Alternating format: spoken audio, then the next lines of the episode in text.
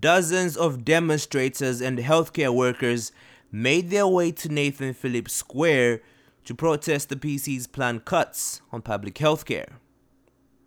Among those protesting is Trish McAuliffe. The Ford government's plan on healthcare is expected to cut 49 out of 59 ambulance services, 25 out of 35 public health units, all this to save money. But for people like McAuliffe, that plan does nothing but hurt the elderly and the vulnerable the most. But the cuts and possible impacts don't end there.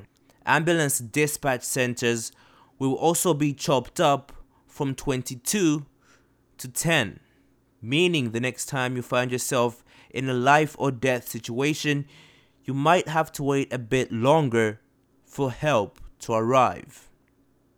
That's a future that healthcare workers say will only hurt Ontarians in an already underfunded system. More money. That's what these protesters say is needed to not only improve Ontario's health system, but to also save the province money.